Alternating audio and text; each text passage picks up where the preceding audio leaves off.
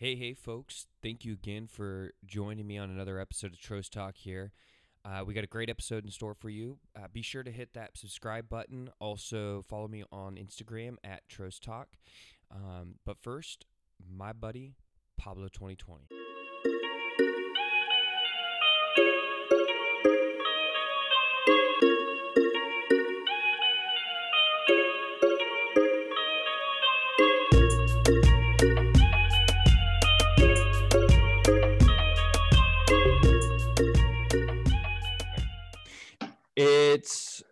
We are moving actually in three. Wait, what day is it? The 9th or it's the tenth? So we're moving in twelve days. We will be. Wow. leaving, yeah. You, you have the place yet, or Yeah, yeah. We got a place in downtown Dallas. Um, fuck yeah? yeah, it's actually a pretty bitchin' area to be honest. Um, and You'll then definitely see me because I uh, I definitely want to visit, see you, Cody, and that's where my girlfriend's from. So Yeah, yeah, yeah. I remember last time we were in town, we were talking about that, and um, we're gonna have a guest bedroom too. So, uh, honestly, like, dude, you're not gonna have to get anywhere. Like, you're not gonna get a place or anything like that. you're right in downtown too. bro. We're we're not in down, like, we're in Uptown, which is like, it's like a midtown ish area in the city. Does that make sense? Yeah, Yeah, sure. I'm sure, like, like how you had in, uh, like Miami, sort of thing. Okay. yeah. So Um, you- you're like in the happening in an area, but you're not like right where the bars are. ye- You're like walking of. distance like or a short Uber ride. we're like we're 10 minutes from where the like basketball arenas are because the basketball arena is in like the heart of downtown it's like in the it's Okay. city like where all the financial never been, stuff so- like that and then it's like your downtown's just like all the work stuff like hotels you know finance stuff li- like your normal city and then just outside of that is like where everybody's kind of living and then Did, did you go like pick it out, or did you just like find it online? Um, so we picked out the area. So we went out like when we went there, we were looking around where we wanted to live. We have a family friend who lives out there, and we got fortunate that um, he kind of he's also lived there for a very very long time, so he knows the area, and he showed us around. Um, and then we once we decided where we wanted to live, which was uptown, we went ahead and just started looking at some apartments when we were there, and then um, we kind of stumbled across one that also just was for a very good price for what we were getting, and so we just we just took it when we were here. How does it feel to be the second biggest podcaster to move from California to Dallas? Or Texas. you dick.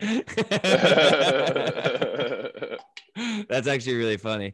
Um, ah, damn that that one stings a little bit. That was good though. Um, yeah, I mean, honestly, I'm excited to to get out, which is kind of like what we, you know, obviously what you're on here to talk about, um, which is kind of what I'm going to be straying away from on this podcast is being political, um, mainly just because really? That's a surprise. why? I thought that's, that's what we are going to talk about. I was No, ready no, to no. talk about politics. No, no, we are today. So we are today. That's what I'm saying. Is this is probably going to be one of my last my last episodes talking political, um, just because I think more so for me, it's actually has nothing to do with like what we're going to be talking about, and more so to do with that I really want it to be more comedy based and um and I, I just don't I- I'm not good at political humor, so I'm I obviously wouldn't be talking Not funny politics. anymore. Yeah, exactly. It, it's now getting to the point where it's a little too real. Um, and every joke is like not far fetched. Like the whole part of making comedy is like it's it's outrageous. And it's like now everything in politics, you're like, it's not really outrageous anymore. That's it's kind of kind of become like the you know the rule where everything that's that can happen will happen. yeah. Was it Murphy's It's like- law? Yeah, Murphy's Law. It's like everything that could have happened that would have been a big shit show at the end of this election has happened and is still going to happen. Yeah. Yeah. And um, I mean, I guess to really kind of just jump right into it, it and this isn't going to be something where I guess for people, it's not like who know me, they know my political views. This isn't going to be something where it, I'm slandering one side and really just attacking one side. I'm pretty upset with both sides, to be honest. Um, there's a. I'll start with just how I kind of feel about some of the conservatives. Um, look, I, I Trump had all the right in the world to contest an election. he ha- it's just it, it's a legal process and for people who don't know um, you know just just do some research on it it is it is a legal process it's not against the law for him to, just like how hillary could have too as well um, and I, I i can't remember but i i don't think she did i don't think she contested it she um, and if it was it was herself probably she not very she proper. conceded she Yeah. conceded but um you know how this whole thing happened the other day at the congress where they had to confirm the Yeah. election and and biden as the president elect yeah yeah so you know republicans were getting blasted for not confirming that like ted cruz those guys were getting blasted Mm-hmm. Yep. for not confirming it but there was multiple democrats who did that in 2016 so Yeah, I, I and I think that that is true. Um, and what, what bothers me more so about the Republicans with it is that they spend a lot of time, I would say, making it more a political opportunity and not really, which is like they would bring up things that you'd be like, okay, yeah, hey, if you're if you're championing for that, like go after it. But they would just bring it up and not actually go after it. And so you're like, well, where do your interests really lie? Like, are you just doing this so you you know that next term you're going to get elected again, or is this something you really understand and want and you are actually going to pursue? Because you standing up in you standing up in the senate to contest the election just to say you're, you you know just to appease your crowd it it's not beneficial to me. So it doesn't matter. Right. It's political grandstanding. Yeah. they're they're doing their best to you know get their own political aspirations upheld rather than actually doing something for the constituents or american people.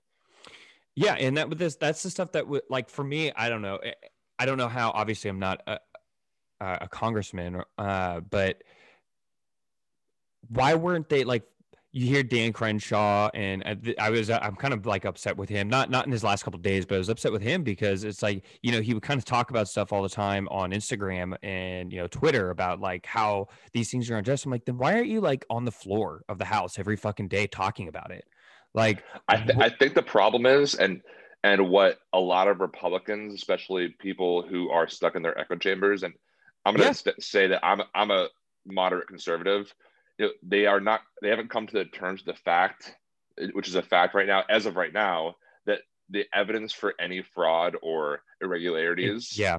it's it's not large enough to have swayed the election. Not it's even not close. even close. And that's something that that online conservatives that are in their echo chamber will never admit even though it's just the case right now. And and a lot of these politicians are playing to that online echo chamber. So guys i, I love dan crenshaw big fan but you know a lot of the stuff that he's posting is to appease that crowd Yeah, and um, and to exactly what you said, it's just like the twenty. To me, I, was having a conversation with um, one of my but who I like to call the forever Trumpers. Um, somebody who there's nothing that he can do is wrong, and I feel like a lot of people think that I think that way, and they couldn't be more wrong. Um, where like I was talking to him and he he had the same thing. You know, he was talking about oh, it's the vote. I'm like, no. It, what it's similar to is to what the Democrats thought was voter fraud in in vote uh, voter um election. Uh, what's the word I'm looking for right now? Election collusion with russia is that what you're collusion talking with about? Russia. Yeah. yeah, yeah, And uh, like basically rigging the election in 2016. And what it came to show is that like how I, I'm sure there was some voter fraud in 2020 and j- just like there was in 2016, but it was such on a small scale that it was like there's no way you, it would affect your outcome at all in the election, not even remotely close. Just like in 2020, was there some voter fraud? Uh, dude, I guarantee you there was. I, I guarantee you there was probably some of it by accident and then some of it was malicious but it would be on when you're talking about on a scale of upwards of what it was it 150 170 million people that w- voted this year it, Mhm. it's just not going to affect the outcome that people Well, think. and not only that, th- th- we have problems in our election system. But what's great about America is that each state runs their own election. exactly So, in order for someone to actually have a big impact, they would have to infiltrate multiple states. Uh, it just seems like they would leave some trail. You know, we're not one. We're not holding all of our elections in one area. It's like each state has their own system and their own way of doing it. So, Mhm. so someone would have to really, you know, infiltrate many states. It doesn't seem very feasible to me. Yeah, and, and here's the here's the thing that I always kind of come to as well when I when I um am listening to these kind of accusations, let's call them, is I'm like, okay, well, something on that grand of a scale just in today's day and age, there's no way it's getting hidden. You know what I mean? Like there, there's Yeah. no way something like that is going under the rug. Uh, it- you know, some of those workers, you'd be like, oh, I saw them doing this or that. It's like okay, or like you would see like US uh, USPS uh, workers who were like, uh, that one's for Trump, and then they would throw it away. Like, all right, he's probably what throwing away five, six votes. Like, what? That's not really doing anything. You know what I mean? It's that's not going to affect the outcome. Um, and He actually won by a lot. yeah, he did. won. He won by a lot. And it, it- what to me, what it came down to is, you know, what initially made Trump attractive was that he spoke his his mind, and that was what really and like he didn't he didn't apologize for it, and which is why he got elected. Like he, he was because the the left is a major policing of your free speech. They they just are. It's a simple fact, and that's why he got elected. And people they didn't they still do, and they refuse to admit that that that what they're doing is wrong, and it's what got him elected. Now, it's what also made it's made him attractive at first, but you know after five years it wears on people when like at that point it's like all right you, you got in the door now just like scripted trump was better than ever eh, off the cuff trump ever like that it, Yeah. it was it was night and day as to what But off president the cuff, seeing. off the cuff, Trump is what got him elected. So exactly you got to think in his head, in his mind, he's like, "I'm gonna go back to what got me elected."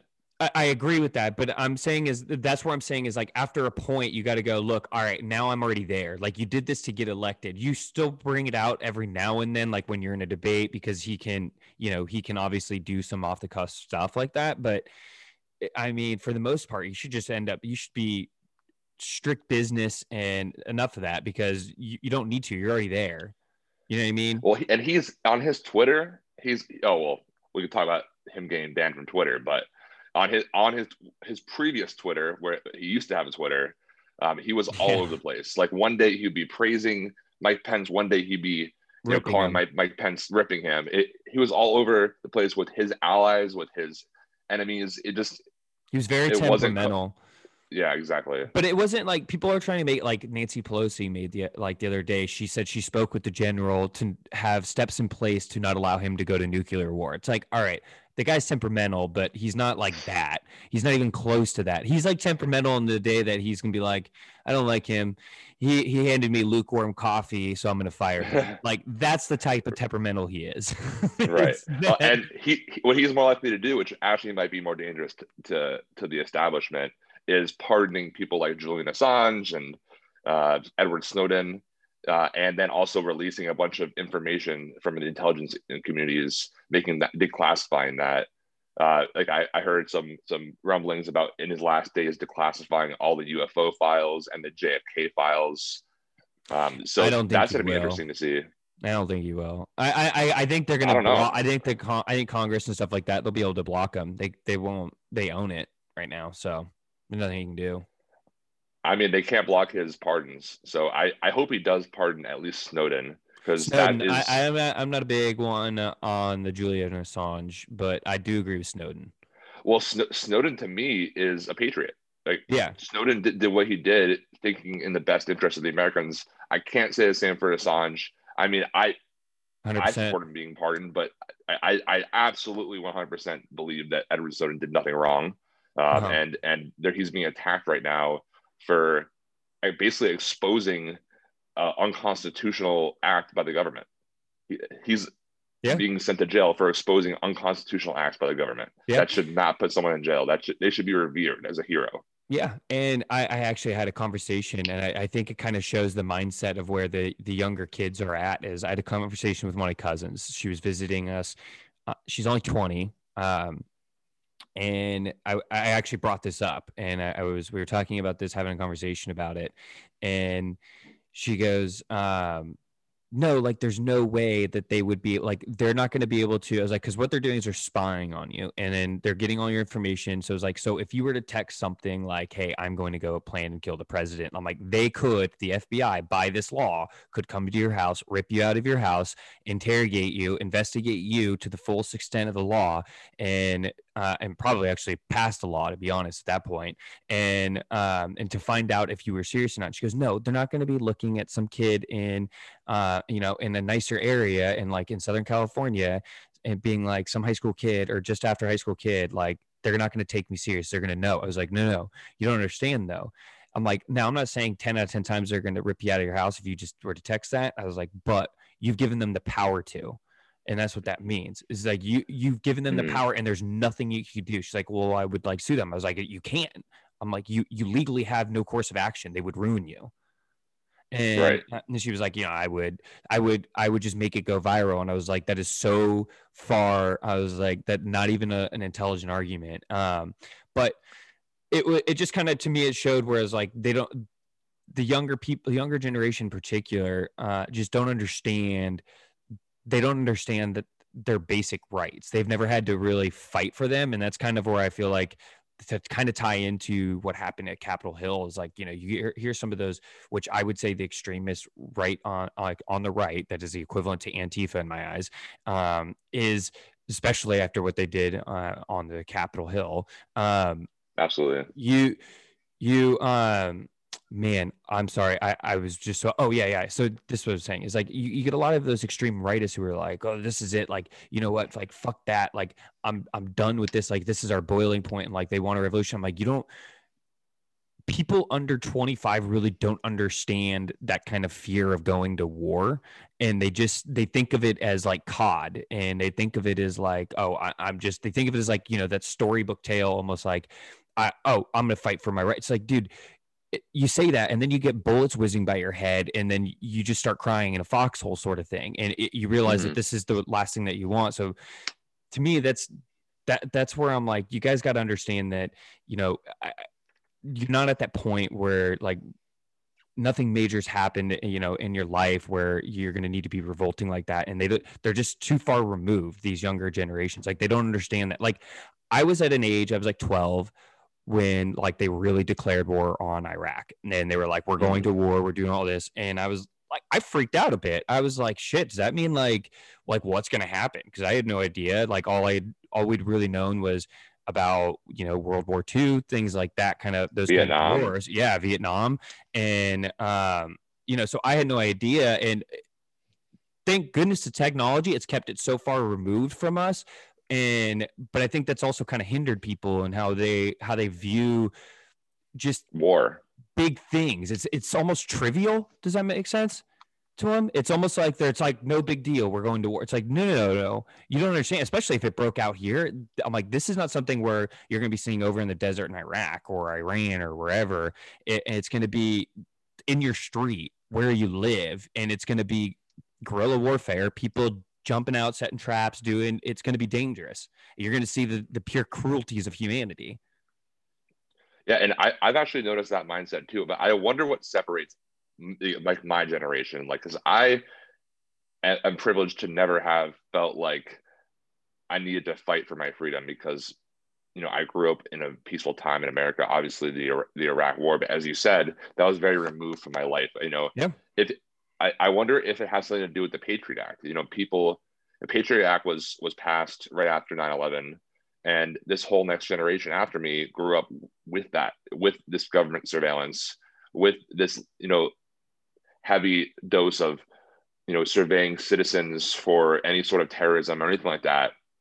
Uh, and i wonder if that has some sort of effect that along with social media where people are being tracked anyway. All their data is being tracked everything's and people know that. So people are aware of that and it's like, hey, I'm already being tracked by Facebook, Google, Twitter. Yeah. Why not my government as well? Yeah. And um it, honestly, that's actually what my little cousin it was one of. She's like, I feel like since I've had a phone, like I was accepting and I I was a, just like understanding that I'm giving up that right. And I was like, I mean, that's a way to think about it. I was like, but that's I, I, was just kind of thinking about this as you because you were bringing up that point of like the Patriot Act being like that that um it made me think where I was like, you know, it's it is it's interesting because they just grew up with it and to it right now it seems so minor, you know? Like it doesn't it doesn't seem that big. You're like, "Oh, well they're doing it to protect us from like the harmful people, right?" And that's what it sounds like.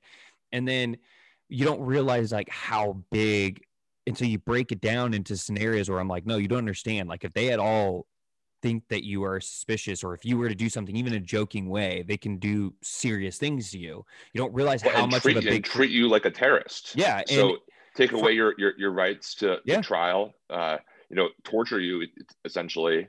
Yeah. Uh, they could do whatever they want to you. and that's when they don't realize that how it sounds small but how big of a freedom it really is gone and that's where what worries me about the censorship stuff that's coming up now and it's like Mhm. it sounds like because off the basis you're like no you're saying it to stop people who are you know being threatening or trying to incite violence and you're doing this or that and you're like no so it's not like it's just like what you think of it off the top and how it's being portrayed is like no it's just the really bad stuff and it's like that's not how freedoms get stripped. They don't it's think about it like this. If you move if you have a desk and you move it nobody takes that desk and move it just five feet closer to the wall to trying like you know to do that right? How it's stripped from you is it's it's going inch by inch for the next seven years and then all of a sudden you're by the wall and now all of a sudden your freedoms are gone. And that's how it's doing it. And so now what they're doing is they're monitoring if anything that they don't like and if they can just censor you and block you where what like there's going to be a smaller next step in there where they go well hey well we also saw this we don't really like that so we're going to start censoring this as well now and then the Well- next thing you know yeah. I would say I think you're making some great points. I, but what I want to what I, I want to say first, and I think we'll both agree about this, is what happened in the Capitol the other day was terrible. It was hypocritical. oh i have a Uh, i have a i have a yeah i have a section on that i have a lot to say on that too Yeah, it was awful. It was Yeah. hypocritical.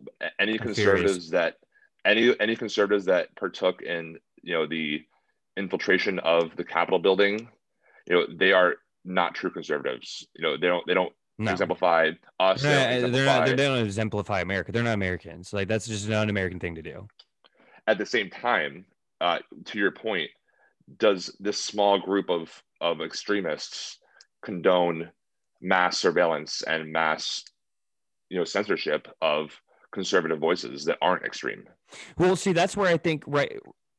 I'm glad you actually brought that up because I think this kind of relays into another point I have too, as well, is where I'm like, that's where I think both sides need to have, and I, Dan Crenshaw said this the other, uh, literally the other day, is you need to have intellectual intellectual honesty with each other, and know that both extremes are bad, right? So I don't think spying on everybody is great, but I understand the need and the want for it. I do.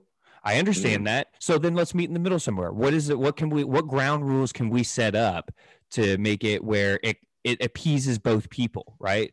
Spying on people, maybe somebody ever. If you've ever been on an FBI watch list, okay, maybe your stuff can be your stuff can be under the Patriot Act, right? Or if you have a, a history of malicious crimes, or um, I I don't know, probably what even like semi-based terrorist crimes, something like that, or you have a history of that, or you seems like you're getting in. I, like, does that make sense? Kind of like around, like I'm obviously I'm bro sciencing this right now, but like it's um you know the, you can meet in the middle somewhere, and that's where I think today, which is. And I don't even think this is a problem from the left, right? Like, I don't think this is, I think this is actually stirred and fucked with by the media. I do not think that there, I think if you sat down one on one, I would, I would very much just one on one, everybody just have somebody talk to somebody on the across the aisle. Look at how much more you guys would actually meet in the middle. And I think there is a generational thing where I think a lot of kids they grew up always being told that they could always be right, and they're unwilling to bend and meet someone halfway in the middle because they feel like they lost and they don't mm-hmm. understand that that means there's a better outcome. It doesn't mean that you lost. It just means that there was something better and yeah, you had to give up something, but that's not a loss because what if it meant giving up a little bit for you to be better for the next 15 years? Would you do that? Probably, right?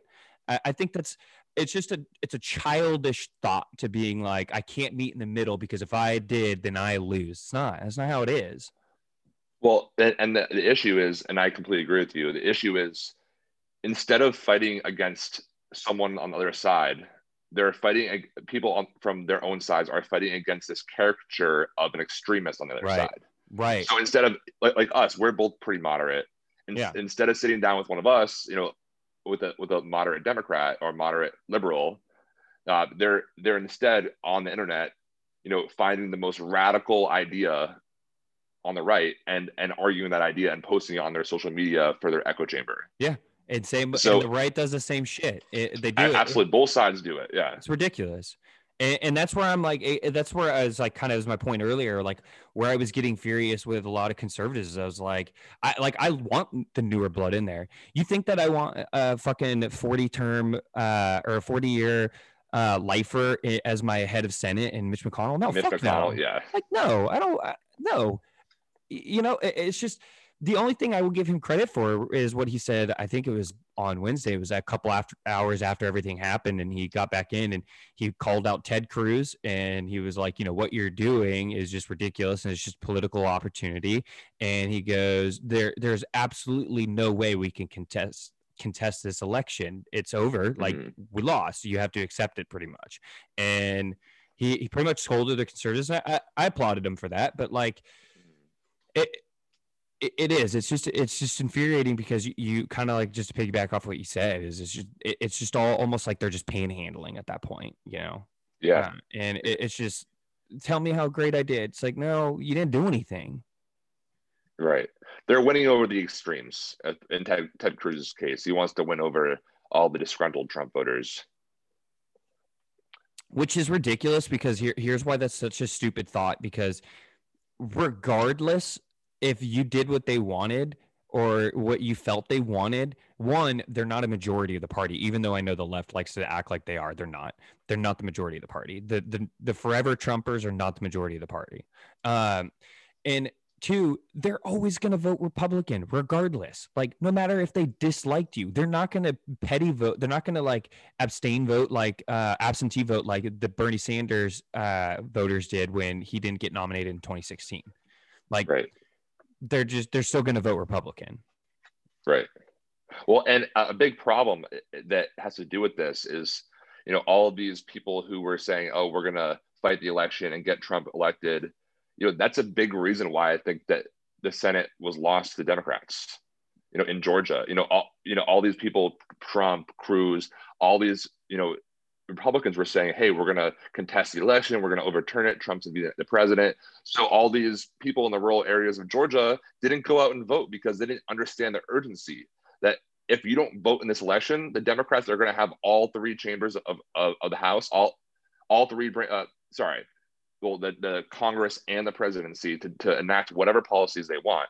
They they they people the people running the Republicans in the state were not able to use that to you know bolster their campaigns that hey if you don't elect me you're screwed because the democrats have all this power to enact all these policies that you don't like they weren't able to use that because they were going to offend trump and the republicans who were kept saying the election is not over Yeah, eh, I, I 100% agree. It's so funny you said that because I literally was saying the similar thing to my girlfriend the other night. I was like, "What? What's so stupid is they don't realize that they." I'm like, as much as you can disagree with the left, and it, sounds almost taboo to say this, but it's like they they are really good politicians because I don't know that's necessarily a compliment as much as it is like Mm.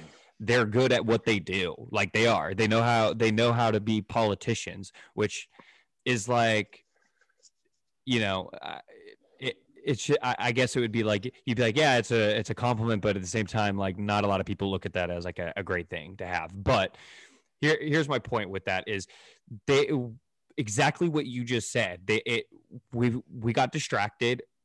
All of them did. They wanted to bitch and complain about the election, which was just at every step of the turn, Trump was getting denied that he had z- like zero evidence because, of course, he did. Like, obviously. And it took away from Georgia. I, I it really did. It was exactly what you just said. And it was, I, I'm like just in shock and rambling at this point because I was like, it was literally exactly what I was saying the other day, like to a T. Yeah. I was like, well and it's it's it's not even I, I understand most people didn't weren't affected by that but the margin of error was so small the margins of voters between in those elections that that, uh, that swayed to democrats was so small that it only had to affect a couple thousand people that's all it had to affect Yeah, and and here's the thing: is you know, caps uh, tip of the cap to the Democrats. I mean, they were like, all right, hey, let's do this. Let's fight them on this. Let's keep this in the public eye, and let's keep you know, let's keep talking to them and be like, no, this is look at look at they're still talking about this and this and this about the election about the election, and we'll distract them from Georgia, and then we'll take Georgia in all three, and we'll go we'll go three for three and they're like brilliant. I mean, it was well played, well played. But what I do dislike about it is, I think that there's going to be now.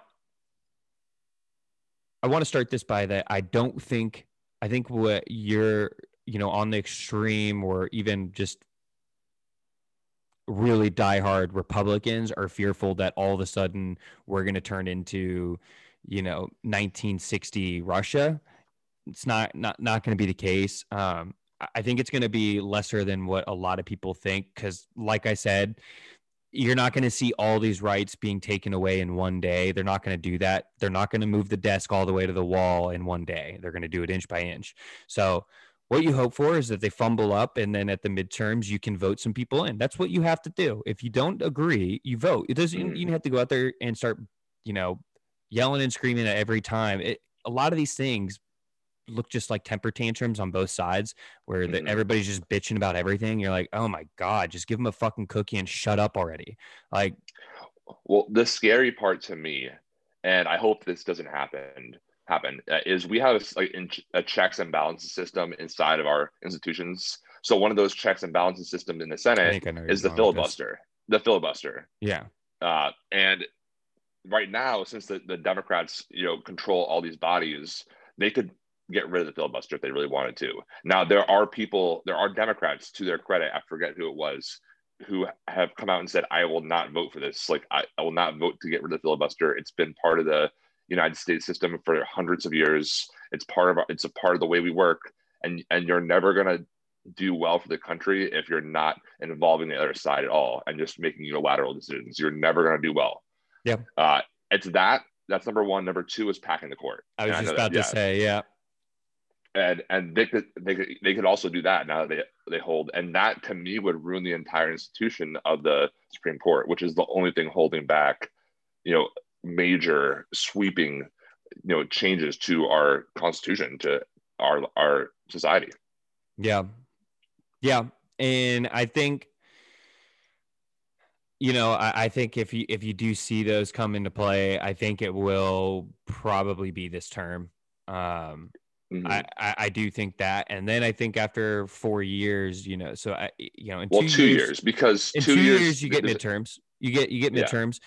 but it depends on what happens in these first two years. If they can get both those two things in in in two years, I mean that's that's scary because no matter what, yeah, all, all you can do from there is hope that you you win back the House and the Senate. But then at that point, it becomes you're fighting tooth and nail to control all like House or at least one of those at all times. Because if you lose any power in anything, then you're done on either side. Yeah.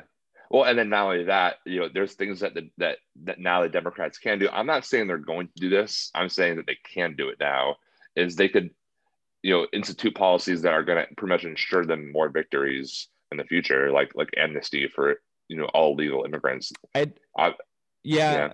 I, I think that it's gonna you're gonna see more of that from the younger people, like the squad. I think a lot of the older Democrats are going to be like, "Hey, no, like they'll, they'll probably vote in the other way. But I think it's going to be the newer wave of Democrats who would be voting immediately for trying to jam the courts, uh, immediately trying to, um, you know, take out the filibuster um, and really change the power structure and checks and balances. I think I think to be honest, first and foremost, what they're going to do is they're going to go after the tech companies. And you know, I, I know the tech companies are really trying to appease right now and censor a lot of people, but I think you're going to start seeing a lot of regulations from them. And it's what do you mean? Um, I think they're going to try and make them.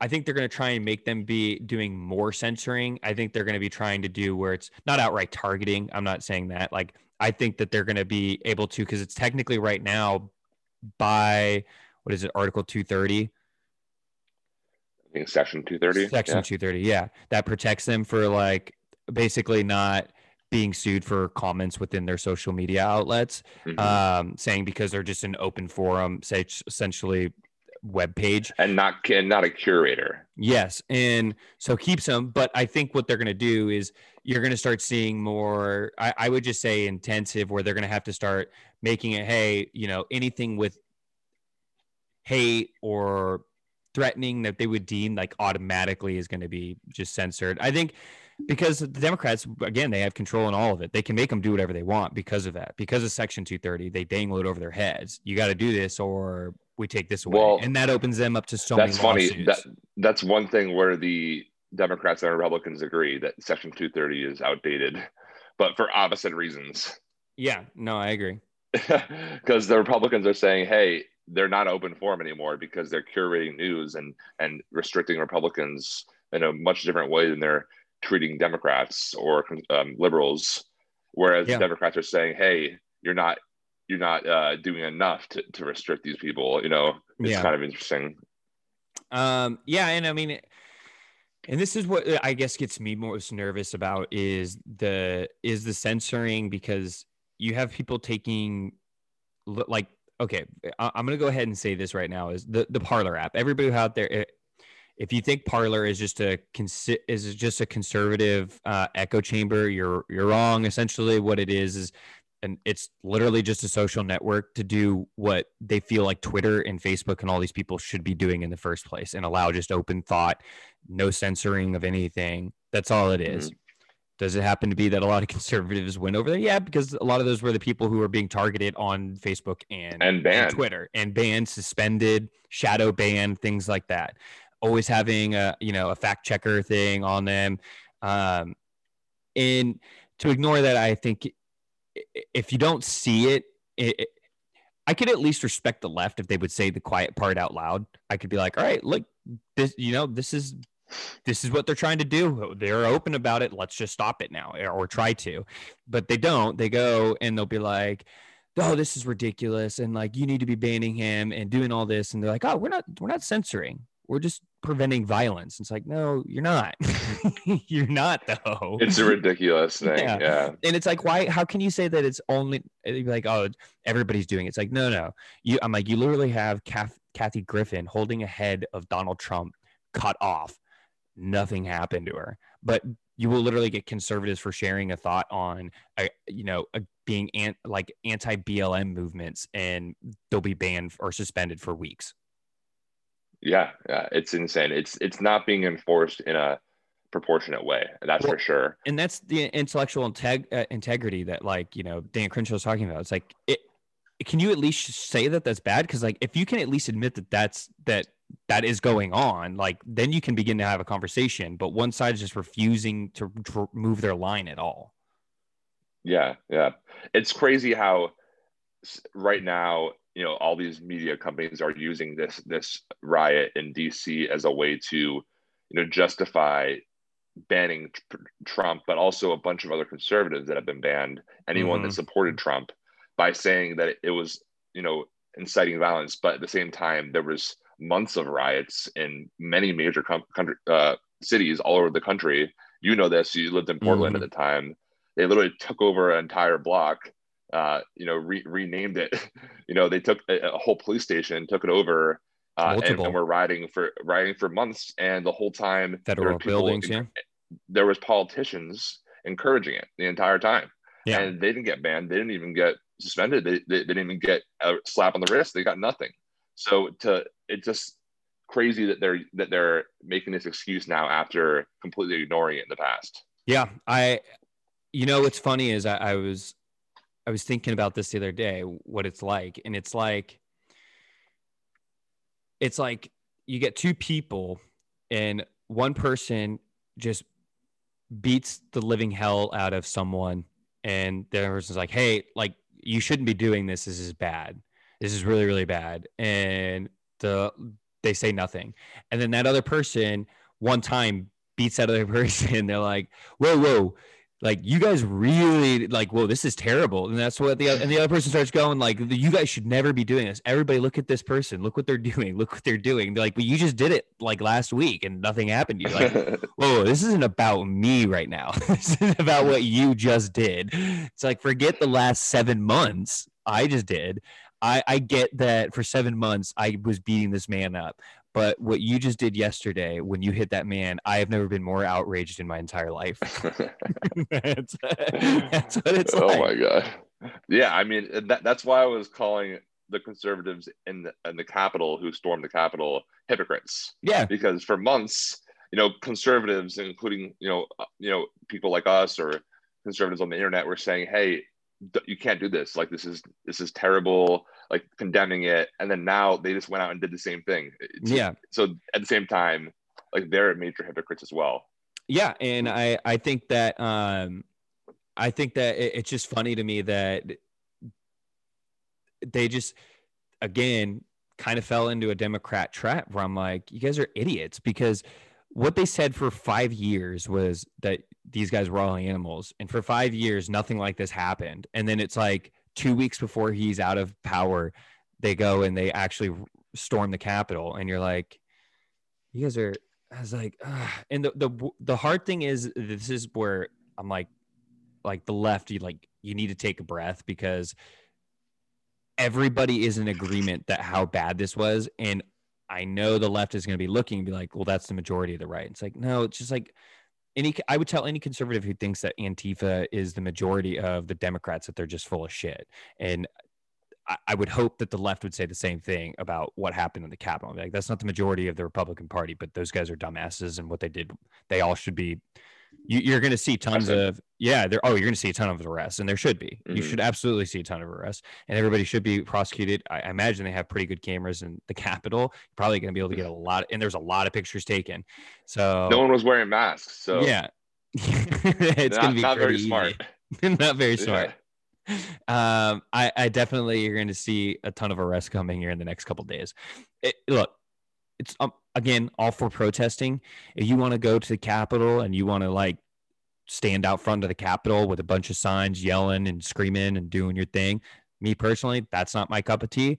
I I will never, no matter I you just I you wouldn't see me at, at any sort of rally like that. Um, uh, and you know, sure, you're able to do that. You're able to do that all you want, but the moment you start breaking something, the moment you throw something, the moment things just get a little uneasy and you know that feeling like when things are about like that oh shit something's about to happen like you're no longer a protest at that moment.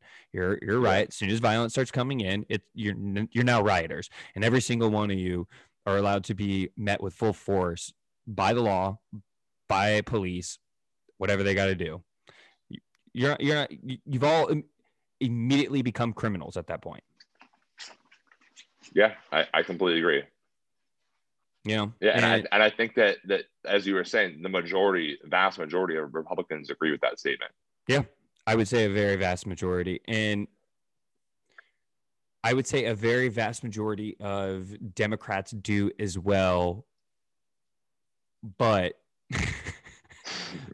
not when it's their side doing it. That's what I would say. I, it's because it's it's their it's their cause, so it's justified. Yeah, their cause right. is more justifiable, and and I do think that.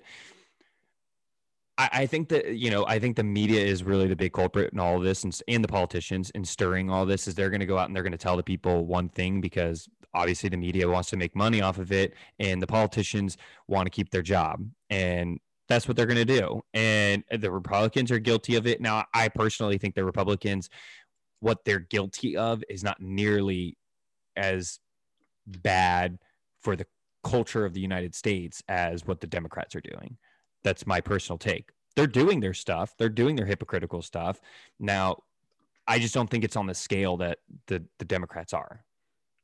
Yeah, and a bit something that bothered me was, you know, uh, Biden has come in to, and called himself like the unity candidate, the guy who's mm-hmm. going to bring this country together.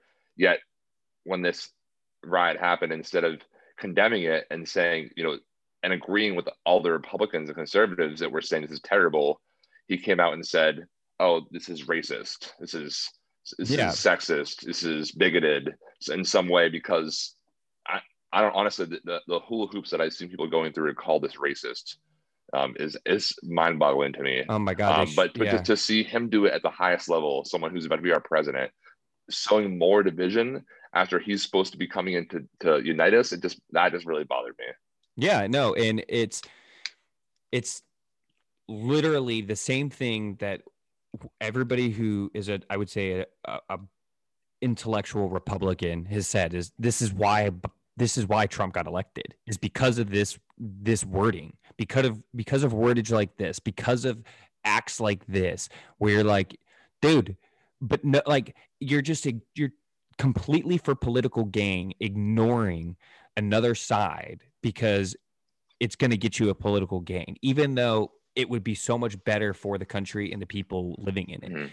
they need we now more than ever need to hear that hey spoken with I, I you know i've spoken with so many republicans and we are all in agreement on how horrific of a day this has been you know we need to come together now as a country and combat these radicals and let them know that that's an un-american thing to do and that we are here stronger than ever Mhm. and america will last forever and we And will never have this, this, and yeah. we will move past this that's a statement you can make in a, in a fucking tweet very easily and you're not losing anything you're not losing anything. There's no loss. You didn't come out here and not serve your side. You told your side hey we're all in agreement. See the republicans see this as you know their side doing something radical. They've they've condemned it. We've condemned it. Look at us being united. Let's move on. Yeah. like That's what a true unity candidate would have done, but he's clearly not that. And Yeah. you know, instead he came in and used the opportunity to sow more division um, and and use identity politics to create a narrative that you know has been you know kind of blasted nationwide with no evidence, in my opinion. Yeah, and, and you know what? It, it's it's scary to me because all it's going to make people do and is going to put echo chambers in both sides now even more intensely. You're going to hear Republicans only echoing each other, Democrats only uh, echoing each other, and if those two areas, the media and politicians, don't stop being so fucking divisive, it's going to be a very, very scary place in the United States.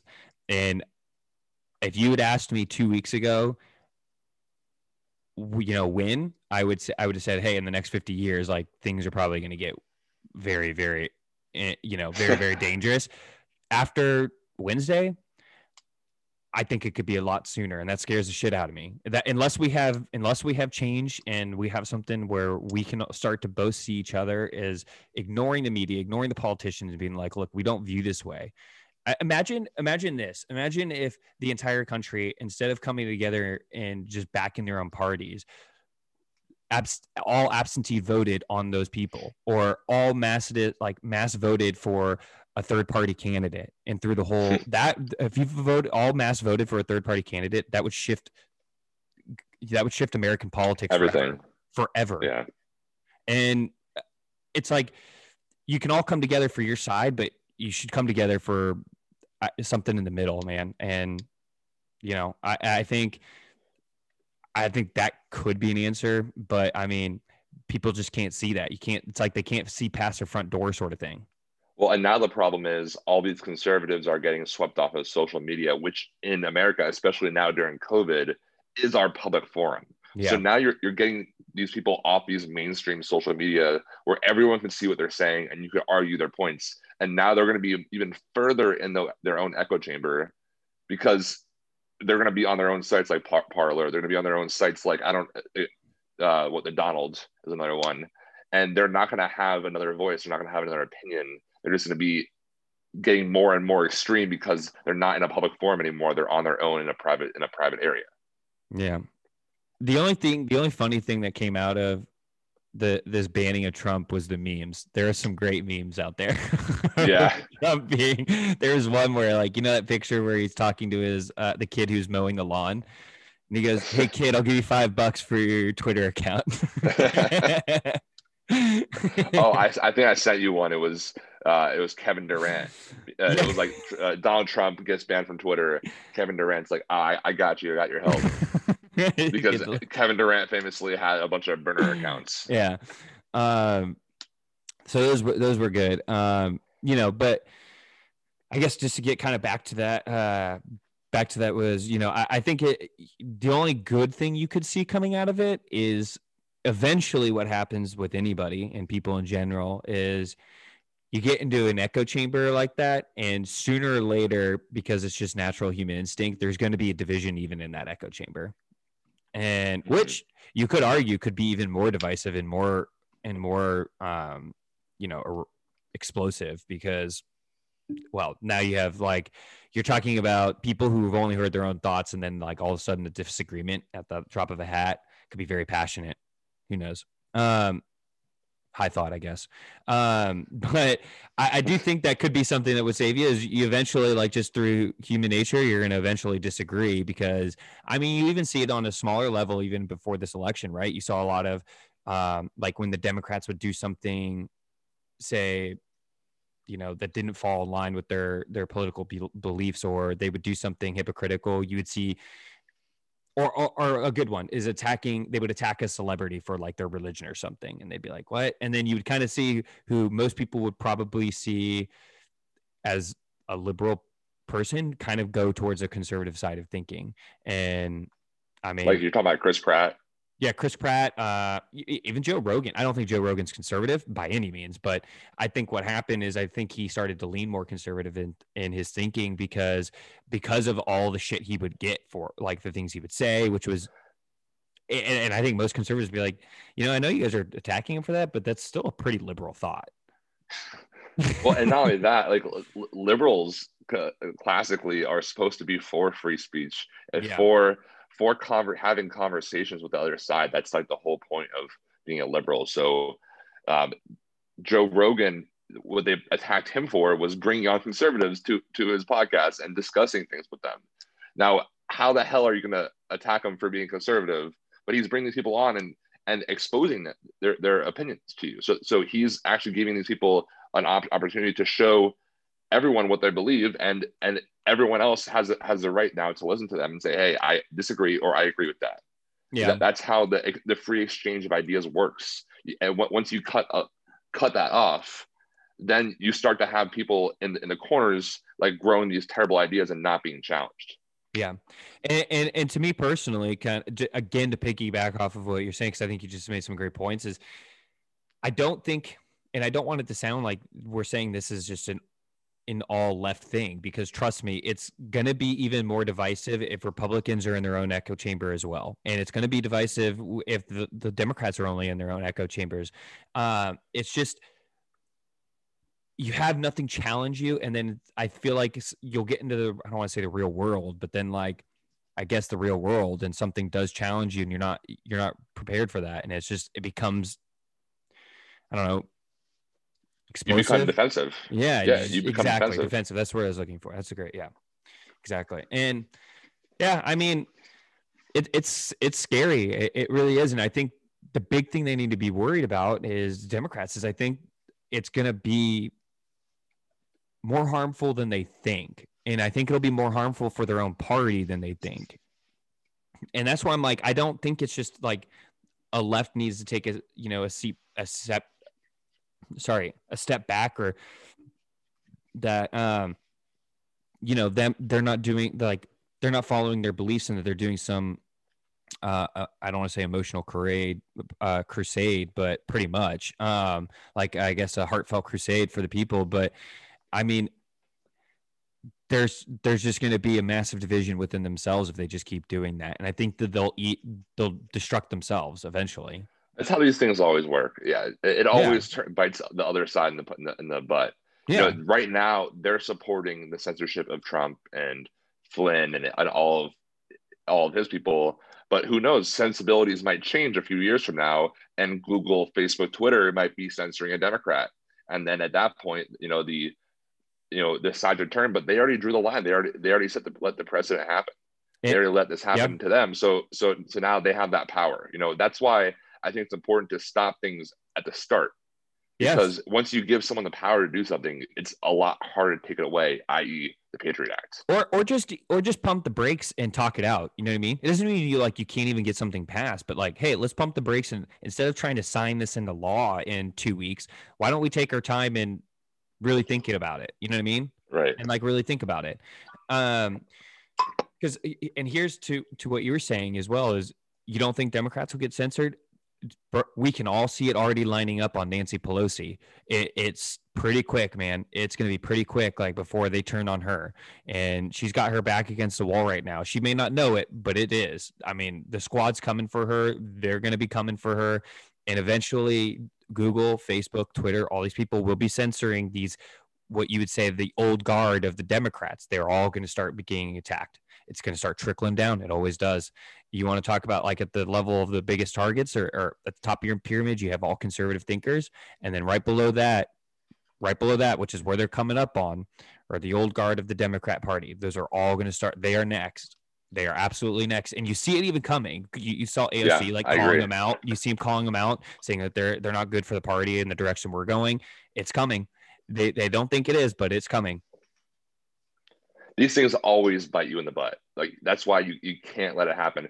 For example, uh, Harry Reid, who was the previous Democrat uh, Senate Majority Leader, you, you know, uh, back Mhm. years ago, he he's the reason that now uh, Supreme Court justices could get approved with just fifty percent Yeah. vote. It used to, it used to be sixty percent, but th- he changed the rule to get Democrat judges And- appro- and- approved and- yep. and now and now that bit them the butt because now Trump got three approved. Yes. So and they're complaining about it, but it's like, hey, you're the ones that changed the rules, Yeah.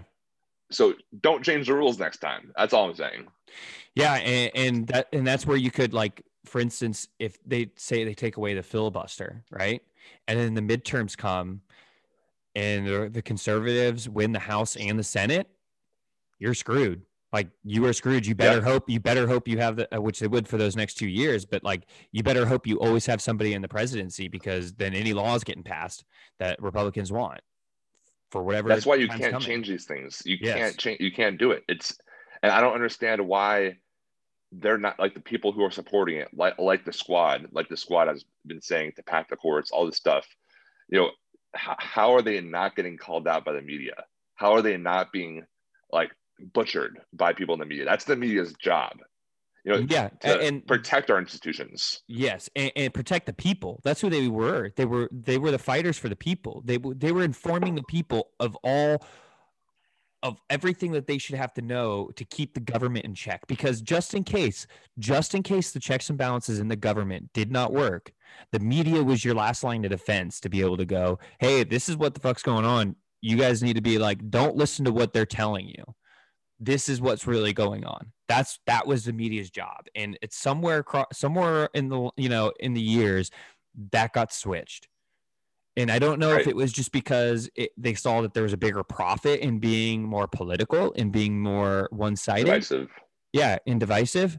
Um that's actually the better better way of putting it. Um but something changed. And you know you're probably going to get a lot of people on the left who be like i still feel like they are. And yeah th- that might be but that's because they're they're you know they're slanting it to your way so of course you're going to see Well, it uh, the profit incentive is all screwed up, and uh, to think about it, uh, I, I read this morning actually that the highest rated hour of CNN, oh, highest rated time of CNN ever, was th- this past uh, this past couple week during the the, the riots in, in in DC. It was Yeah. the highest rated time for for CNN ever. So these things they are they do they do bring eyes, so they are incentivized, you know, with ad revenue to you know sensationalize things and and and further sow more discord. But at the same time i think we do need a check of them. We need a, there needs to be a check of the media um, because you know that's just as harmful to our society as you know trump going out there and tweeting whatever he's tweeting. Yeah. And and here's the thing is to go back on to what like Trump ha- has done in the last couple of weeks, I think has proved that he, you know, he's being a very very sore loser. And it's Mhm. it, it's very disheartening, man. You you want you know you want the person who you thought would be a better leader and to be able to go out on uh, you know, I guess out on his sword on a better way in a better way, um, and he didn't, and that that's very disheartening and it was displeasing just just as it was to see the massive hypocritical, you know, riot on the Capitol was. It, to me, they were both very. It was awful.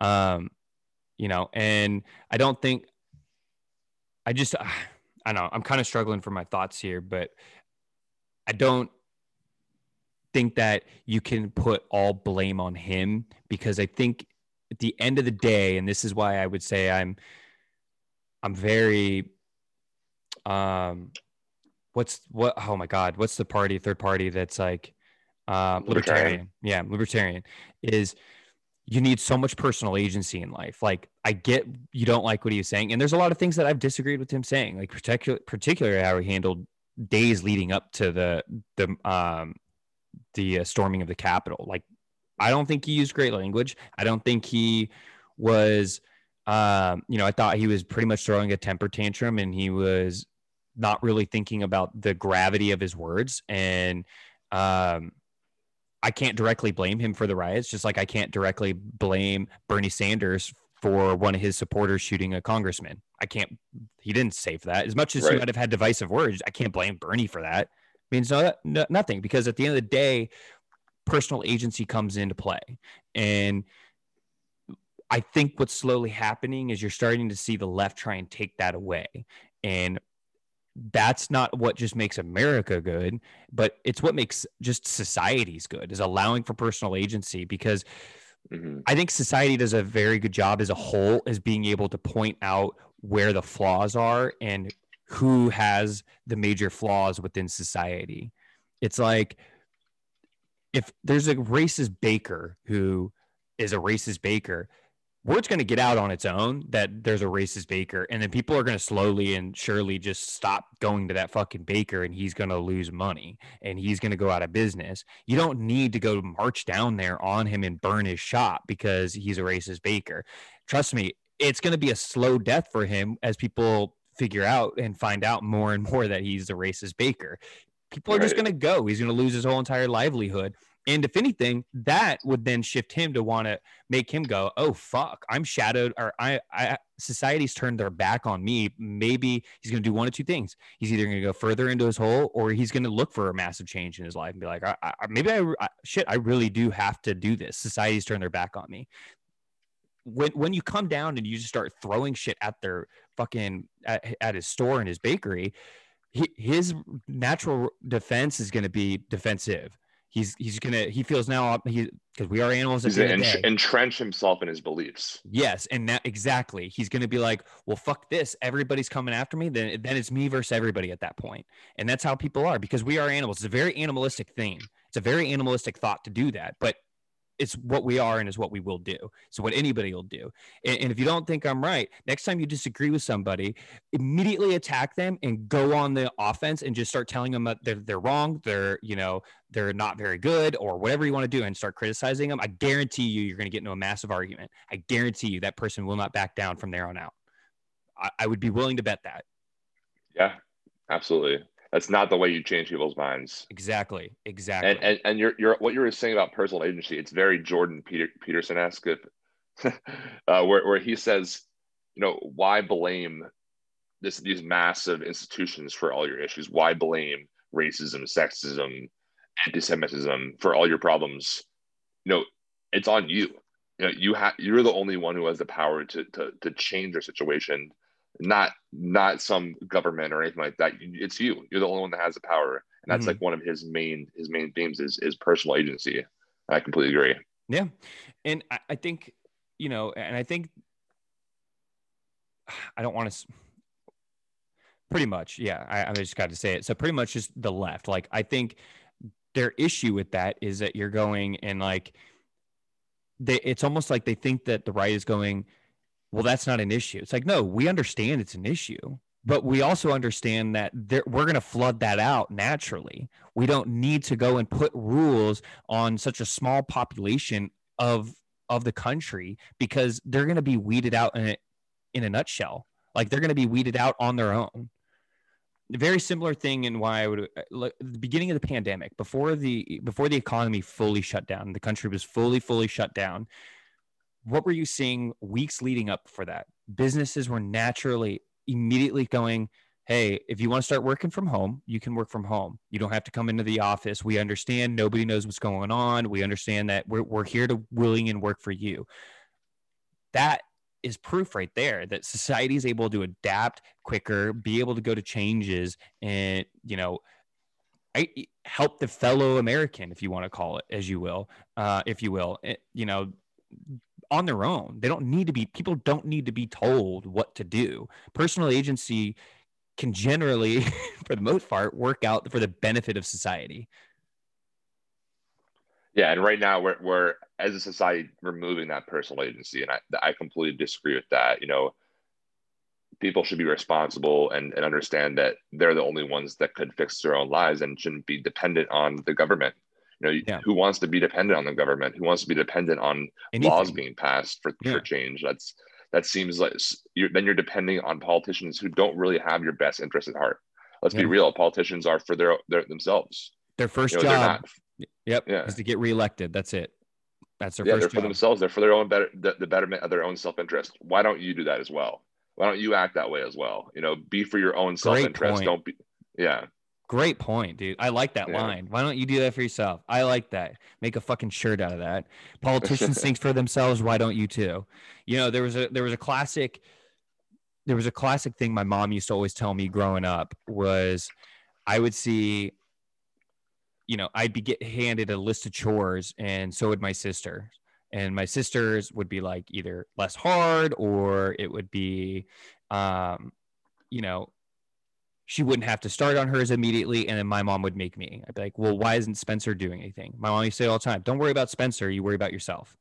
That's what you have to do that's that's life like that you do have to you don't you know it doesn't mean you have to be a dick and a terrible you know co-citizen of other people and you're like oh you're uh, it's selfish no no you should be selfish to a degree you should be thinking about your own self-interest because when you better your self-interest it's going to naturally affect the people around you too as well if you do better if you're married if you do better in work or you work your ass off and you do better in society it's going to help your kids it's going to help your wife it's going to maybe ease things up for your wife and um, she's help the economy well, you know going to help the economy you know your wife doing the same thing your wife does well works her ass off it's going to be even better for the kids and and say you're single, you're just a single guy, you're working harder. Well, you know what it's going to do? It's going to benefit you for your future. It's going to make your life better. You're good. You've worked your ass off. Now you've saved up money. You can start investing it. You can do whatever you want with it. Buy some You can land, retire. Retire early. You can do a lot of things. You could always, you could start a business, hire people. Right.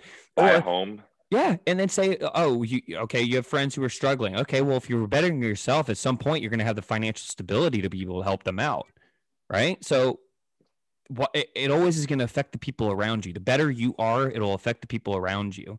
You know, and it's always funny. You think about it. You get into a large group of people, and one downer. You we've all been there. You know, you're out, and there's like that one guy or that one girl who just doesn't want to fucking be out, right? They don't want to be out on the town. That like they're like they're kind of like being a bummer. They're always in their fucking phone. Everything's not really like, oh, dude, you see that? Yeah, it's cool. It's whatever. It's like it's a bummer. It can bring down a whole fucking group, right? So it's and the next thing you know, like everybody's fucking everybody's bitching and everyone's like, yeah, dude, this night sucks, and the whole energy sucked out. So I, I think people do, and it sounds hard. It's like it sounds like it's harsh, and it's like that people just need to be better. But the simple answer is like you should be doing better for yourselves. And then yeah, you can also and also be kind to your neighbor sort of thing. Like I feel like that naturally comes. I've never seen somebody who's worked really, really hard for something and then, you know, they get they start getting all these benefits and they don't help somebody or something around them. They might be dicks to some other people, but like they're still helping other people around them. Mm-hmm. They're taking their if they start coming into money, they take their money and they go invest it into other businesses and try and help them get off the ground because yeah, it might be a selfish interest that he's going to get a return on it, but he's also helping another fucking business he's it's like what I don't understand how that's a that's like a bad thing, you know. Mm-hmm. Hey, I'm I'm completely with you. It, it's it's a mindset.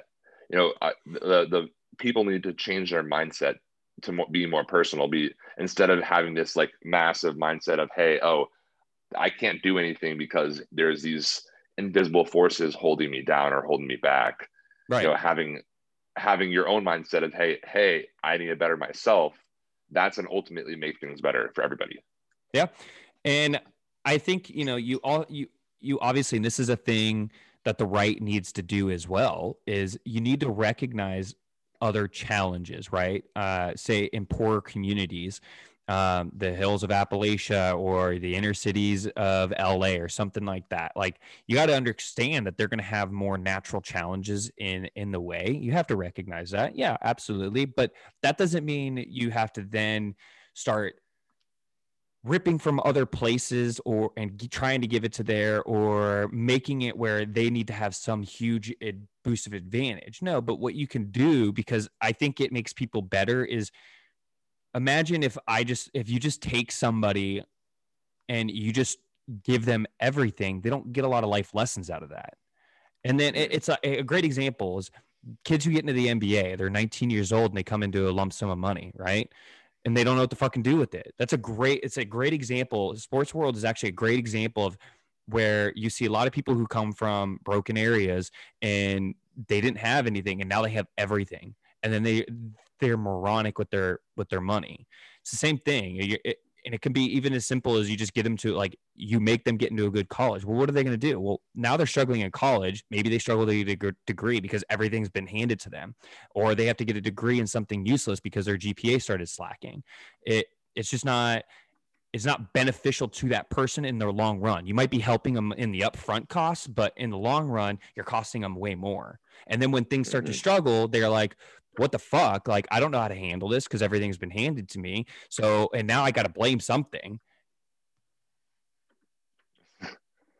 Yeah, exactly. And uh, I'm I'm I'm with you. It's just people just don't want to blame themselves. They don't want to admit, or they don't want to admit that they have some sort of agency over their lives because it makes it's harder. It's it's a lot more difficult. It's easy to they- get blame somewhere else. Yeah. So everyone's looking for a scapegoat for their issues, including me, including you know, we're all human, we're all imperfect. So Yeah. we all naturally that's that's how we think. But that's also what's led to a- lot of bad ideas in, in, in history. Yeah. Yeah. I mean, me personally, I, I- I feel like there just needs to be there needs to be a recognition that I think and I it's so funny because I, I do have friends who are extreme extreme on the left, like I would say not extreme like Antifa, but extreme like AOC. You know what I mean? Like to me, I know you're talking AOC yeah. And I have friends who are who are forever Trumpers, and it's like excluding them, but even like you get into some of those one-on-one conversations, like you can get these people. I've talked to a lot of people on the left, like you. There's so much where they you can actually meet in the middle with them, and I think people need to start recognizing that that we're not enemies. We're not. First of all, we're talking about politics here. Like I get you. For some reason, I know it's about running the country, and politics is generally about trying to run the country. But people make it seem like it's life or death. It's not. It can be. It can get there if you want it to, but it shouldn't be. Like these are people to help your help your, your life either ease it make it better um, or get rid of things that are a hindrance to your life these are not people who you should be giving a dictation to or you know allowance of dictation over your life. That's not what they're meant for. And that to me is scary that we're, we're treating it that way left and right both of them. Eh, this is not a left Mm. thing. This is like literally both sides. They, they argue like that if they don't get their fucking way that tomorrow's never going to come. And it's like that it's just flawed thinking. Sure. Yeah. And I'm all for like the the higher rate of distribution of power. Like right now, in my opinion, our federal government has way too much power, and I think it should be distributed more amongst the states. You know, the, Mhm. you know, each state has has their own issues, own problems. Uh, Too much of it right now is being, uh, you know, c- has cookie cutter solutions coming from the federal government. Yeah. And, and I think states, it- it's easier for states to handle other things like universal health care on a state level is easier to Mhm. handle. Think about it like now you have higher population states like Texas, Florida, New York, and California, where it's probably going to be somewhat of a challenge to get those done. But for the majority of the states, like it's going to be it, universal health care within a state would be a pretty easy thing to be able to try and work in. I'm not saying it would be great, but I'm not even I don't I'm not even sure that it would work, but I think it would be. Hey, but if a state wants to do it, listen, I, I'm all I'm for all for If it, yeah. If, if a state wants to try, I'm not for federal, Uh, like the, the the federal government instituting it upon every state. But if a state wants to try it, sure. I mean, I think it's good to try things like that. It's good to test things out. You know, it gives every other state a better idea of what that's going to be like Yeah. anyway. Yeah, absolutely. And and to go off of your point too, it- and like what we were just saying about personal agency, if your state's going into it and you see that it's going to hurt you, well, then you have the ability to leave that state. You don't have to live in that state. When it's federal, you got no you got no fucking choice. Just like everyone's choosing to leave California and New York right now. Yeah, yeah, exactly. Well, Yeah, it, my my only issue is like what Joe Rogan's been. Thank God he's been saying it so often. Is like I hope they don't go to these Republican states and then vote the same way. That's where it's Right. going to be detrimental. But- Yeah, it's crazy. I mean, you, you're already seeing places like Texas where, you know, it used to be a hard red state, and now look at it, it's, It's it's, a becoming purple. a lot more purple. Yeah, Yeah, It- and I mean, Florida is very close. Florida's we were very Well, close they to having uh, they they having our expanded. governor. Yeah, yeah. Um, that's very true. But since that point, you guys have actually turned more red. Like you guys were in, in 2016. Uh, if you look at the, Well, that was 20, that was separa- 2018. In 2018, Gillum won. Uh, Gillum lost by like half a point. Like not, it was it two was years really after close. Trump's election. But if you look at what DeSantis won, yeah. Yeah, but if you look at what Trump got uh, vote wise in 2016 versus 2020, he was significantly more. Yeah, I know that he gained a lot of the Latino vote in Florida.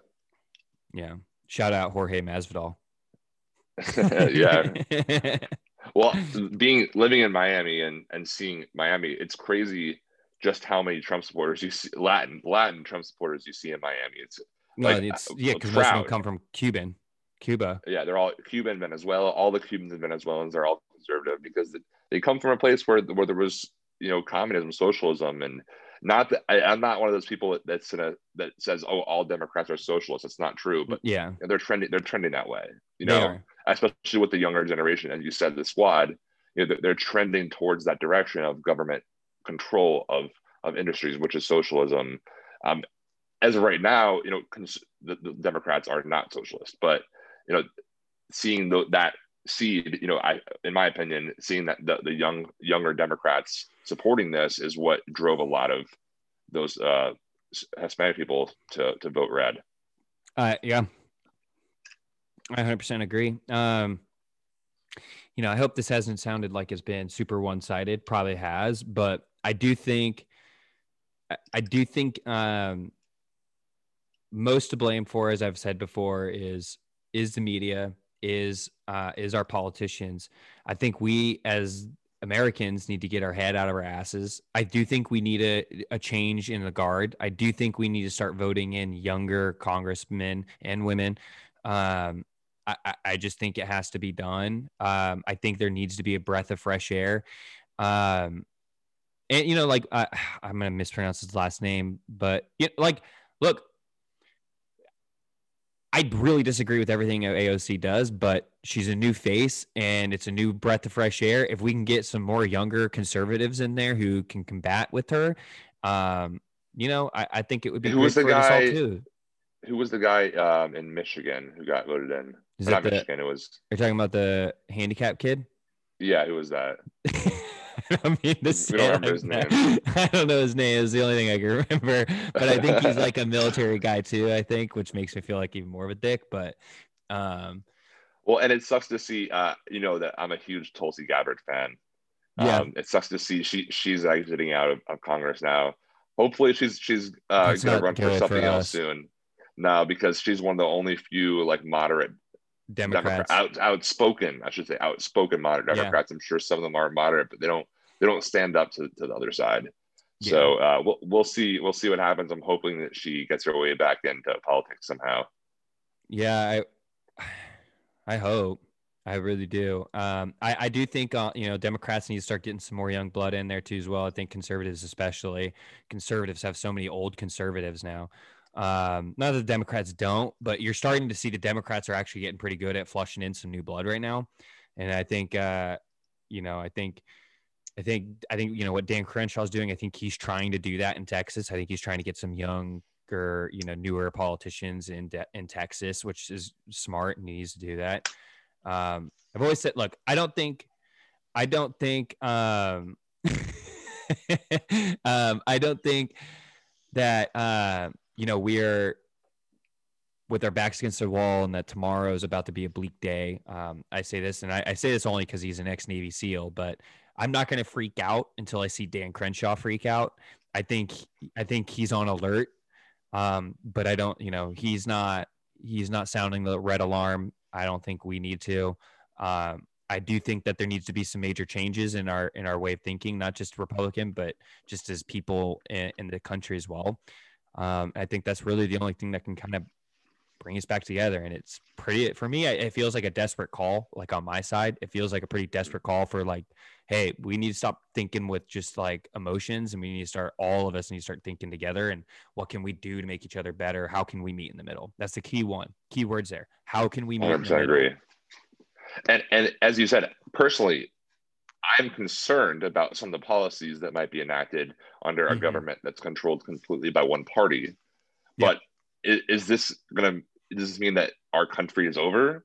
Does this mean that, you know, we're going to go full socialist? Absolutely not. You know, there's no reason to, to riot in the streets at, at this moment. As you said, we have, we have people in Congress who are there who to expose stuff like this. You know, we, there are still as of right now, there are still systems with checks and balances that could overcome any any larger issues.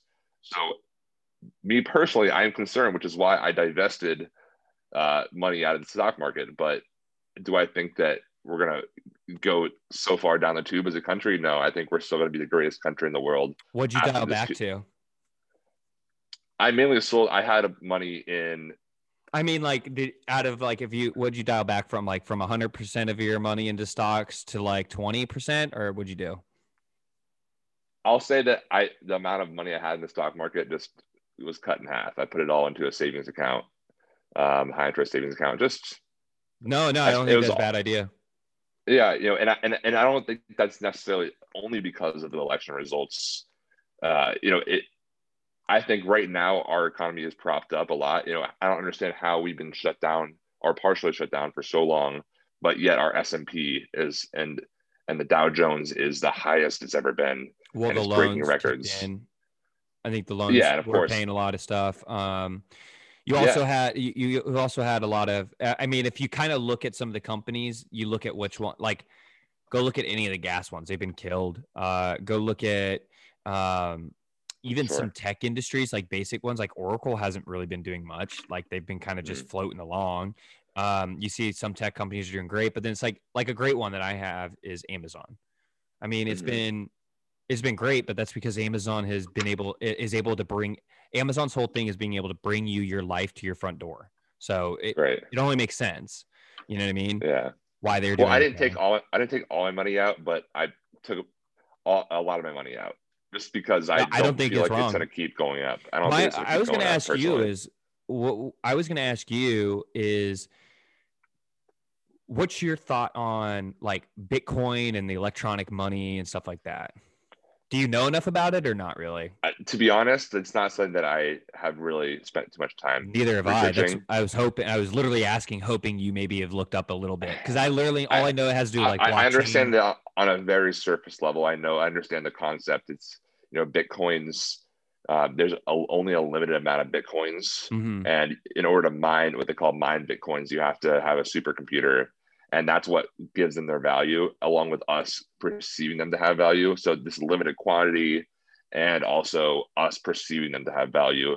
Um, it's interesting to see that you know companies and and uh, you know online sites are actually taking bitcoin as as a as a, commodity now. So i think it has a it has a future um, i don't know if it's going to be bitcoin but some sort of e-currency is going to have a future in in the way yeah. we live. Uh, and and as the, the dollar the, the the price of the dollar or the, the value of a dollar decreases the, the value of bitcoin increases. That's just how the trends have been. Um, you know if you buy low sell high you'll make money.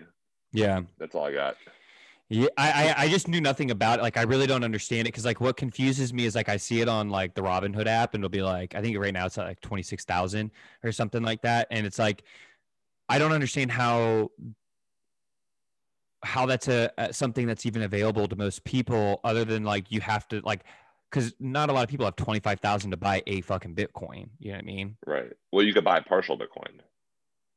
You don't have to buy a whole Bitcoin.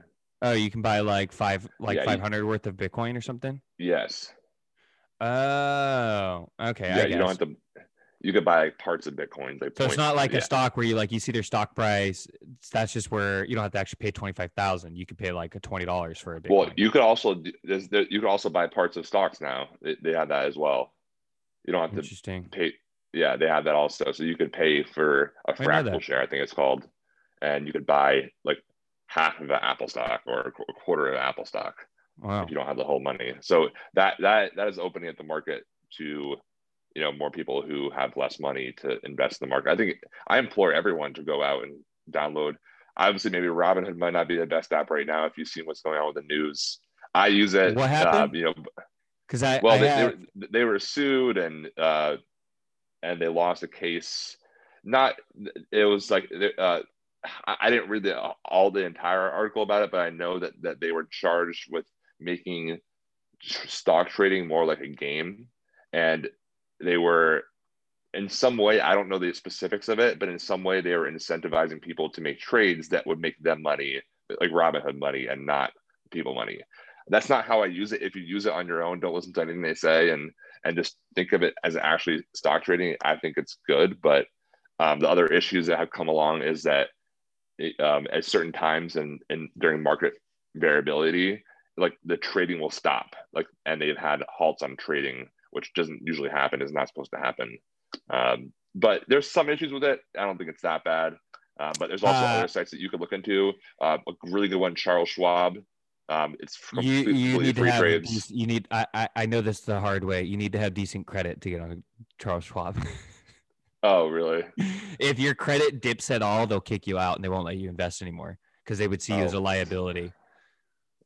Well, Happened to me. Webull. Yeah. Webull. is one. Um, what- is it probably like Acorns one? I think is one. Acorns, yeah. Hey, four free stocks on Webull if you download it. I don't have my plug. I wish I had my plug.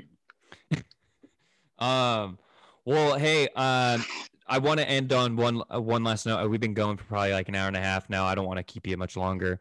Um, but I want to end on at least somewhat of an interesting note. So I'm going to bring back something that I when I first started doing the show. Um, I'm going to end this with like a would you rather. Uh, so would you rather die by fire or zombie attack? Jeez. Well, so not only from the dark, but we can kind of make it kind of funny. I'm gonna go ahead and say by fire, and I'll give you my the reasoning. It's because think about it like this: if you're dying by a zombie attack, that means like the apocalypse is fucking coming, and your whole family, all your friends, they're probably all gonna become zombies too. Yeah. And if I die from fire, I mean, I don't know. It's more ambiguous. Like maybe I just lit myself on fire. I don't know. Maybe. Maybe they, they, they found me to be a witch and they lit me on this lit me up like a like a witch on a stake. yeah. Um, Uh, wow. Okay, so you went way opposite of my thinking. Um, my thinking was strictly pain. Um, I definitely think dying by fire has got to be one of the worst ways to go. Um, I, I can't think of anything more excruciating. Is but, but I thought that like your pain receptors like gets get burned off like pretty fast. I think there's a lot of burn victims who would say otherwise. to be honest, I guess good point. Good point. um, I I would definitely say that uh, to me it's got to be one of the most excruciating. Um, however, having my innards pulled out while I'm probably still alive, I can't imagine unless I'm going into shock. I can't imagine is any picnic either. So that's kind of why I picked it. Um, because I felt like both are because at least like if a lion attacks you, like there's a very good chance he's breaking your neck and you're not feeling anything after like 20 se- after like five seconds. A zombie, you got like you got like three or four minutes of not a lot of fun that you're looking forward to. Um, I definitely think I probably would go.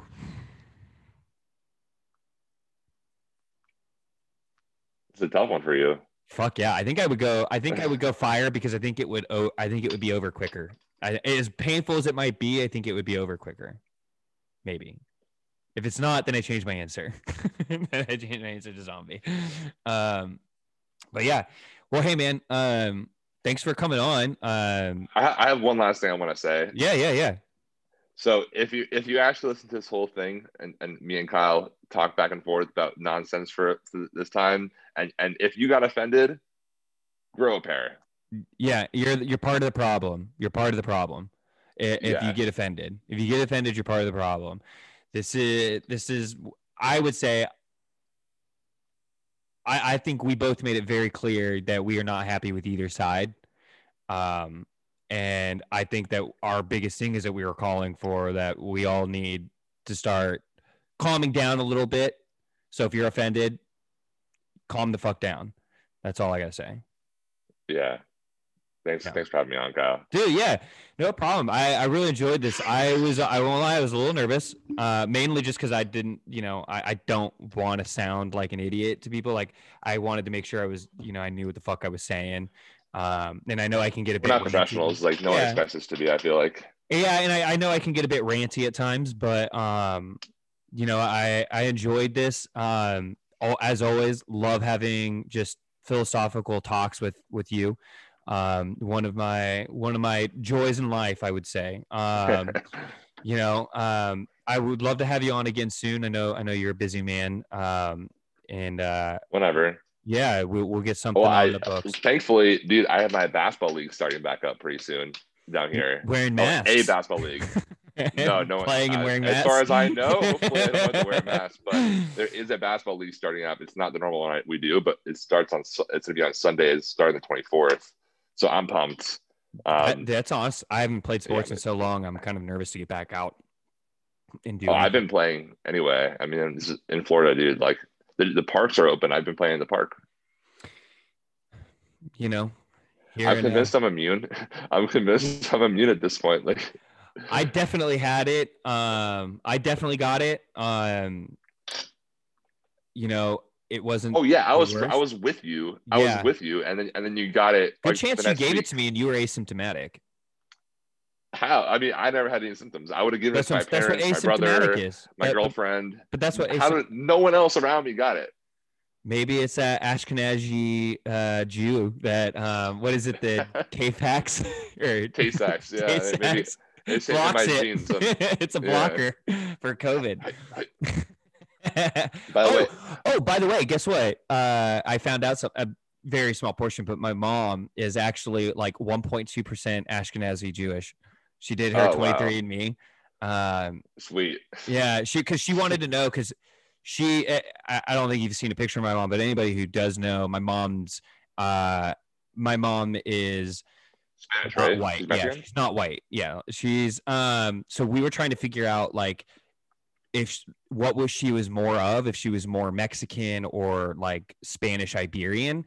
Uh, turns out she's a lot of Italian and Iberian and Native American, but like Native American, by pro, like Aztec Native American, like by way of Mexico. Oh Um, wow. and then the one that surprised me is she's like 5% West African. I was like, Wow. wow, okay. Wait, so so so. Kyle this is the most important question. What percent victim are you?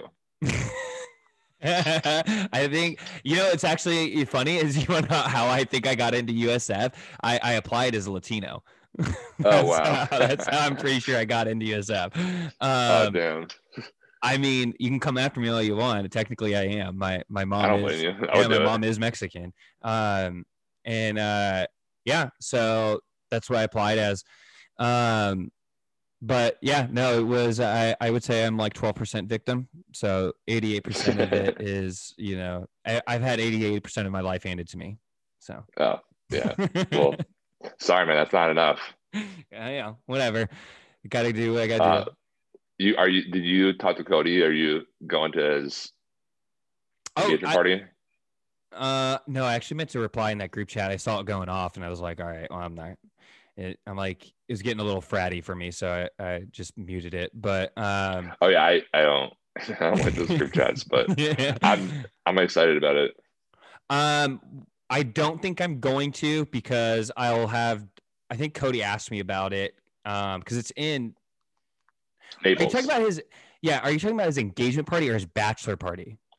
well, I don't know of any plans for a bachelor party yet. Okay, so that's what I was wondering because I was like, I, if it's just an engagement party, I- I'm not gonna make it a priority to get out there, especially because I'll I have just understand, and I'll have just moved to Texas. Like I'll and it's like it's like Jen at Jen's parents' place, like Jen's family. yeah, and um, I'm gonna make it a a stop. Like I was gonna stop and see Cody in Midland when we're driving out to Dallas. Oh yeah, you so- can always do that now. Now that you're moving to Texas, Yeah. you're right there. But you know what? I, I, easily for me to come back to Florida too. I'll be able to see people so much no, so much more now, which makes I'm this a big reason why I'm happy to move to Dallas. So What about the family? Are they staying in Cali? my dad's kind of stuck there because he's an attorney. So he's Okay, yeah, Yeah. that's the bar somewhere else. That's yeah. well, his just his whole practice that he's built up for 20 years is you know is all Yeah, All you there. yeah. until he's so- ready to sell. Yeah, what I what I told him is I was like, I don't know why you just don't get like a small apartment somewhere and rent that out on a monthly basis. And I'm like, and then you can just travel back to California whenever you have to. Get, I was like, because what do you do? Like maybe a month total out of the year you're in court. And I was like, and now given everything, I'm like, you're probably doing everything through Zoom. I don't see the benefit, you know. But he he he's a stubborn one, which I wonder where I get it from. Um, but yeah. Well, hey man, I don't want to take up any more of your time. I, I, I, you know, I'm, I'm very thankful to the time that you gave me. So I don't want to, I don't want to go Good to past my bounds. But um, thank you so much for coming on, and uh, I hope to see you soon, brother. See you soon, bro. All right, take it easy, man. Bye.